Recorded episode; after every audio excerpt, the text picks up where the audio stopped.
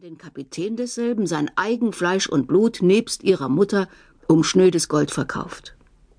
Was Wahres an solchen Reden gewesen, vermag ich nicht zu sagen, pflegte der Greis hinzuzusetzen, denn ich will auch einem Toten nicht so nahe treten. Aber so viel ist gewiss. Ein geiziger und menschenscheuer Kauz war es.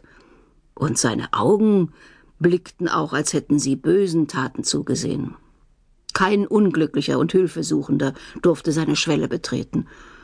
Und wann immer ich damals dort gewesen, stets war von innen die eiserne Kette vor die Tür gelegt. Wenn ich dann den schweren Klopfer wiederholt hatte anschlagen müssen, so hörte ich wohl von der obersten Treppe herab die scheltende Stimme des Hausherrn Frau Anken, Frau Anken, ist sie taub? Hört sie nicht? Es hat geklopft. Alsbald ließen sich aus dem Hinterhause über Pesel und Korridor die schlurfenden Schritte des alten Weibes vernehmen. Bevor sie aber öffnete, fragte sie hüstelnd Wer ist es denn? Und erst wenn ich geantwortet hatte Es ist der Leberecht, wurde die Kette drin abgehakt. Wenn ich dann hastig die 77 Treppenstufen, denn ich habe sie einmal gezählt, hinaufgestiegen war, pflegte Herr Buhlemann auf dem kleinen dämmerigen Flur vor seinem Zimmer schon auf mich zu warten. In dieses selbst hat er mich nie hineingelassen.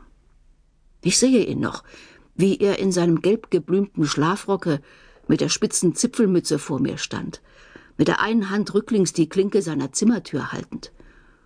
Während ich mein Gewerbe bestellte, pflegte er mich mit seinen grellen, runden Augen ungeduldig anzusehen und mich darauf hart und kurz abzufertigen.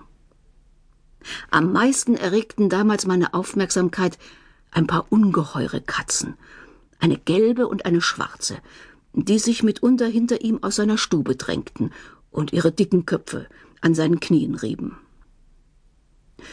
Nach einigen Jahren hörte indessen der Verkehr mit meinem Vater auf, und ich bin nicht mehr dort gewesen. Dies alles ist nun über siebzig Jahre her und Herr Buhlemann muss längst dahin getragen sein, von wannen niemand wiederkehrt.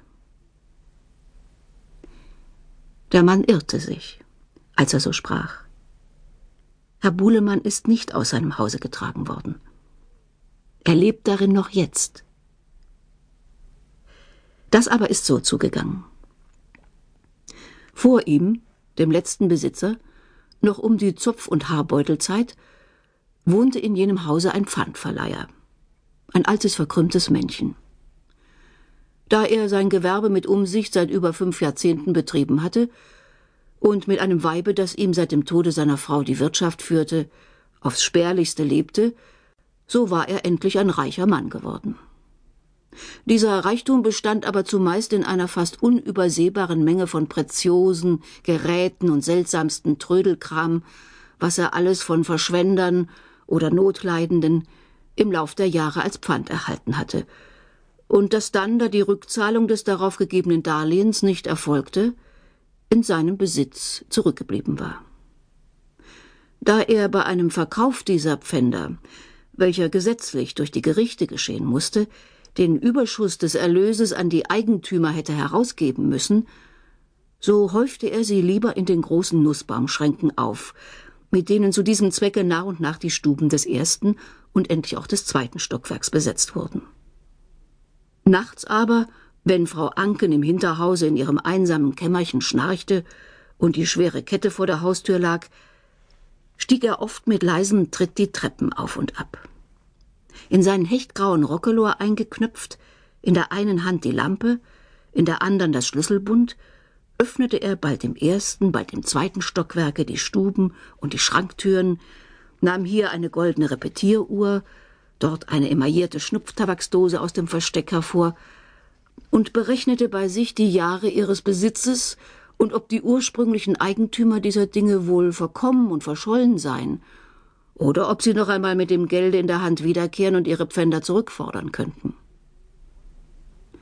Der Pfandverleiher war endlich im äußersten Greisenalter, von seinen Schätzen weggestorben und hatte das Haus nebst den vollen Schränken seinem einzigen Sohne hinterlassen müssen, den er während seines Lebens auf jede Weise daraus fernzuhalten gewusst hatte.